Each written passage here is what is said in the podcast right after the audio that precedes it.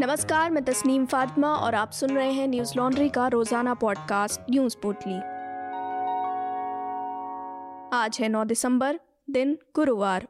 रक्षा मंत्री राजनाथ सिंह ने chief of defence staff CDS Bipin Rawat के हेलीकॉप्टर क्रैश पर संसद में बयान दिया। उन्होंने कहा, इस दुर्घटना की जाँच के लिए एक कमेटी बना दी गई है। बयान से पूर्व लोकसभा और राज्यसभा में हेलीकॉप्टर क्रैश में मारे गए सभी लोगों को श्रद्धांजलि दी गई। रक्षा मंत्री ने संसद में बताया कि एयर मार्शल मानवेंद्र सिंह के नेतृत्व में ट्राई सर्विस जाँच कमेटी का गठन किया गया है। ये committee M I seventeen helicopter हादसे की जाँच करेगी। उन्होंने कहा, सीडीएस के हेलीकॉप्टर को बारह बजकर पंद्रह मिनट पर वेलिंगटन में लैंड करना था, लेकिन बारह बजकर आठ मिनट पर हेलीकॉप्टर का एटीसी से संपर्क कट गया, जिसके बाद कुन्नूर के पास जंगल में स्थानीय लोगों ने आग की लपटें देखी। राजनाथ सिंह ने कहा, ग्रुप कैप्टन वरुण सिंह को सैन्य अस्पताल में भर्ती कराया गया है। वहीं सभी के पार्थिव शरीरों को वायुसेना के विमान द्वारा गुरुवार शाम तक दिल्ली लाया जाएगा, जिसके बाद शुक्रवार को उनका सैन्य सम्मान के साथ अंतिम संस्कार किया जाएगा। इस बीच निलंबित सांसदों के लिए संसद के बाहर प्रदर्शन कर रहे विपक्षी दलों ने गुरुवार को विरोध प्रदर्शन नहीं करने का फैसला किया है। बता दें कि बुधवार को तमिलनाडु के कन्नूर ज़िले में हेलीकॉप्टर क्रैश में सीडीएस बिपिन रावत और उनकी पत्नी समेत तेरह लोगों की मौत हो गई। सीडीएस और उनकी पत्नी के अलावा हेलीकॉप्टर में सीडीएस के रक्षा सलाहकार ब्रिगेडियर लखविंदर सिंह लिड्डर, सीडीएस के सैन्य सलाहकार एवं स्टाफ अफसर lieutenant colonel Harjinder Singh, wing commander Prateek Singh Chauhan, squadron leader Kuldeep Singh, junior warrant अधिकारी राणा प्रताप दास, जूनियर अधिकारी अरक्कल प्रदीप, हवलदार सतपाल, नायक गुरसेवक सिंह, नायक जितेंद्र कुमार, लांस नायक विवेक कुमार और लांस नायक वीर साई तेजा मौजूद थे। आज सुबह दिल्ली के रोहिणी कोर्ट में एक बम धमाका हुआ। इस धमाके में एक सिपाही के घायल होने की खबर है। पुलिस का कहना है कि एक कम तीव्रता वाला बम धमाका था जो क्रूड बम द्वारा किया गया। दिल्ली पुलिस की स्पेशल सेल और फॉरेंसिक टीम ने मामले की जाँच शुरू कर दी है। घायल सिपाही का नाम राजीव है। वे सुल्तानपुरी थाने के नायब कोर्ट हैं। उन्हें उपचार के लिए अंबेडकर अस्पताल ले जाया गया। राजीव के शरीर में छर्रे लगे हैं। दमकल अधिकारियों के अनुसार ये धमाका सुबह दस बजकर चालीस मिनट पर हुआ। धमाका उस समय हुआ जब कोर्ट में एक मामले की सुनवाई चल रही थी। हालाँकि ये सुनवाई किसी संवेदनशील मुद्दे को लेकर नहीं थी। धमाके के बाद अदालत की कार्रवाई स्थगित कर दी गई। दिल्ली पुलिस के मुताबिक ये धमाका लैपटॉप बैग में रखे टिन के डब्बे में हुआ। धमाके के बाद ये डिब्बा फट गया और उसके अंश कोर्ट रूम में बिखरे हुए पाए गए। इसके अलावा जिस बैग में ये ब्लास्ट हुआ था, उसमें कुछ बैटरी और तार भी थे। एंटी टेरर यूनिट के वरिष्ठ अधिकारी का कहना है, जब तक बीडीएस और एफएसएल विशेषज्ञ इसकी जाँच नहीं कर लेते, तब तक पुष्टि नहीं की जा सकती कि धमाका कैसे हुआ और ये किस तरह का धमाका था। गौरतलब है कि कुछ दिनों पहले इसी रोहिणी कोर्ट में फायरिंग की भी घटना हुई थी। इस फायरिंग में तीन लोगों की मौत हो गई थी। अदालत में सुनवाई के लिए पेश हुए गैंगस्टर जितेंद्र गोगी को निशाना बनाकर ये गोलीबारी की गई, जिसमें उसकी मौत हो गई। जवाबी कार्रवाई में पुलिस ने फायरिंग करने वाले दोनों बदमाशों को मार गिराया था। देश में पिछले 24 घंटों में कोरोना के 9,419 नए मामले सामने आए और एक सौ उनसठ लोगों की मौत हो गई। वहीं पिछले 24 घंटों में आठ हज़ार दो सौ इक्यावन लोग कोरोना से ठीक हुए हैं। इसके साथ ही अब तक कुल तीन करोड़ चालीस लाख सत्तानबे हज़ार तीन सौ अट्ठासी लोग कोरोना से ठीक हो चुके हैं।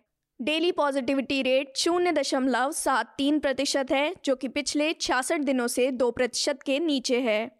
वहीं अट्ठानबे दशमलव तीन छः प्रतिशत के साथ रिकवरी रेट पिछले मार्च से सबसे ज़्यादा है। वीकली पॉजिटिविटी रेट शून्य दशमलव सात चार प्रतिशत है, जो कि पिछले 25 दिनों से एक प्रतिशत से नीचे है। पिछले 24 घंटों में वैक्सीन की अस्सी लाख छियासी हज़ार नौ सौ दस डोज दी गई। अब तक कुल वैक्सीनेशन एक अरब तीस करोड़ उनतालीस लाख बत्तीस हज़ार दो सौ छियासी हो चुका है। एबीपी न्यूज़ की खबर के अनुसार दिल्ली में कोरोना के मामलों में लगातार वृद्धि देखी जा रही है। पिछले 24 घंटों में दिल्ली में कोरोना वायरस के पैंसठ नए मामले सामने आए। वहीं एक व्यक्ति की इस वायरस से मौत हो गई। पिछले 100 दिनों में ये अब तक के सबसे ज़्यादा मामले हैं। दिसंबर माह में अब तक कोरोना से तीन लोग अपनी जान गंवा चुके हैं। ओमिक्रॉन के खतरे के बीच कोरोना के मामलों का बढ़ना चिंताजनक है। लोकनायक अस्पताल के सीनियर डॉक्टर के मुताबिक कोरोना के नए वेरिएंट ओमिक्रॉन की वजह से दिल्ली में आने वाले दिनों में कोरोना के मामलों में और इजाफा हो सकता है। ज्ञात हो कि दिल्ली में ओमिक्रॉन का एक केस सामने आ चुका है। कोरोना का ये वेरिएंट सबसे पहले साउथ अफ्रीका में पाया गया था। डब्ल्यूएचओ ने बुधवार को कहा कि शुरुआती आंकड़ों से ये संकेत मिलता है कि ओमिक्रॉन कोविड वेरिएंट उन लोगों को अधिक और आसानी से दोबारा संक्रमित कर सकता है जो कोरोना वायरस से पहले संक्रमित हो चुके हैं। हालाँकि डब्ल्यूएचओ ने कहा कि नए वेरिएंट से होने वाली बीमारी कम घातक हो सकती है। एक वर्ष से अधिक समय से जारी किसान आंदोलन को संयुक्त किसान मोर्चा ने स्थगित करने का ऐलान कर दिया है। कृषि कानूनों की वापसी के बाद किसानों की बाकी मांगों पर भी सरकार की ओर से पुख्ता भरोसा मिलने के बाद किसानों ने यह फैसला लिया। केंद्र सरकार की ओर से मांगे मानी जाने के बाद किसान संगठनों ने आज फतेह अरदास और 11 दिसंबर को सिंघू और टिकरी धरना स्थल पर फतेह मार्च की योजना बनाई है। वहीं आगामी 15 दिसंबर को किसान नेता अमृतसर में स्वर्ण मंदिर जाकर मत्था टेकेंगे। 15 जनवरी को दिल्ली में संयुक्त किसान मोर्चा फिर से बैठक करेगा। सरकार की ओर से किसान संगठनों को भेजे गए पत्र में कहा गया है कि सरकार एमएसपी की गारंटी पर समिति बनाएगी, जिसमें संयुक्त किसान मोर्चा से किसान नेता शामिल होंगे।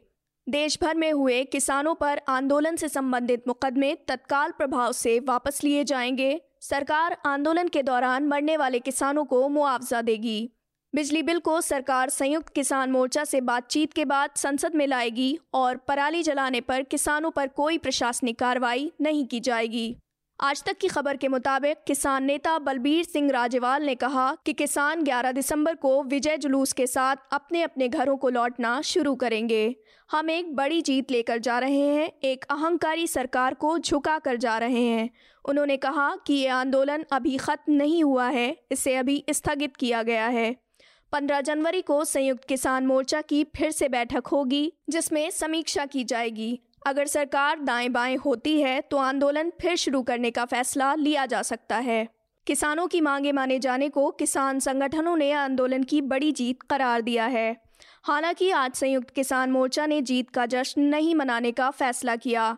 उनका कहना है कि पूरा देश सीडीएस जनरल बिपिन रावत के असामयिक निधन से गमगीन है। लिहाजा किसान आज जश्न नहीं मनाएँगे। गौरतलब है कि सरकार ने गत वर्ष सितंबर माह में तीन कृषि कानूनों को पारित किया था, जिसके विरोध में पिछले साल 26 जनवरी को दिल्ली के सिंगू, टिकरी और गाजीपुर बॉर्डर पर किसान विरोध प्रदर्शन के लिए पहुँचे थे। किसान तीनों कृषि कानूनों की वापसी पर अड़े हुए थे, जिसके बाद इसी साल 19 नवंबर को प्रधानमंत्री नरेंद्र मोदी ने तीनों कृषि कानूनों की वापसी का ऐलान किया। कमिटी टू प्रोटेक्ट जर्नलिस्ट यानी सी ने पत्रकारों की स्थिति को लेकर अपनी वार्षिक रिपोर्ट जारी की है। रिपोर्ट के मुताबिक चीन में पत्रकारों की सबसे बुरी स्थिति है। वहीं भारत में कुल पाँच पत्रकारों की हत्या उनके काम की वजह से हुई है।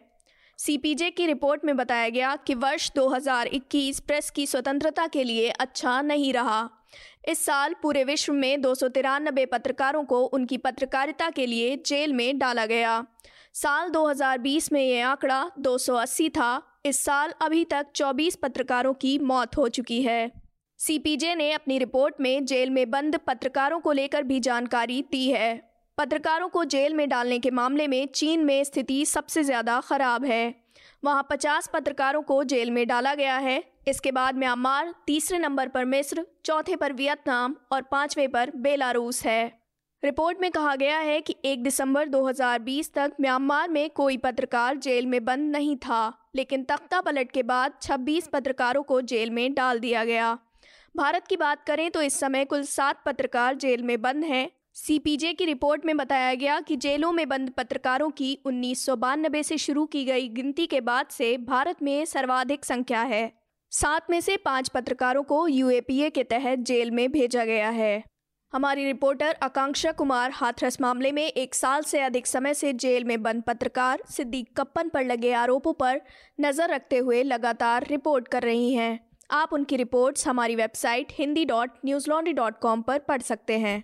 न्यूज़ लॉन्ड्री सौ प्रतिशत विज्ञापन मुक्त प्लेटफॉर्म है, जिसका मतलब है कि हम किसी भी सरकार या कॉरपोरेट से विज्ञापन नहीं लेते। हम आपके समर्थन से चलते हैं। हम ऐसे ही स्वतंत्र होकर काम कर सके, इसके लिए न्यूज़ लॉन्ड्री को सपोर्ट करते रहिए। न्यूज़ लॉन्ड्री को सहयोग देने के लिए Hindi dot news laundry dot com पर जाएँ और सब्सक्राइब करें और गर्व से कहें, मेरे खर्च पर आज़ाद हैं खबरें। इसी के साथ आज की न्यूज़ पोर्टली में बस इतना ही। नमस्कार।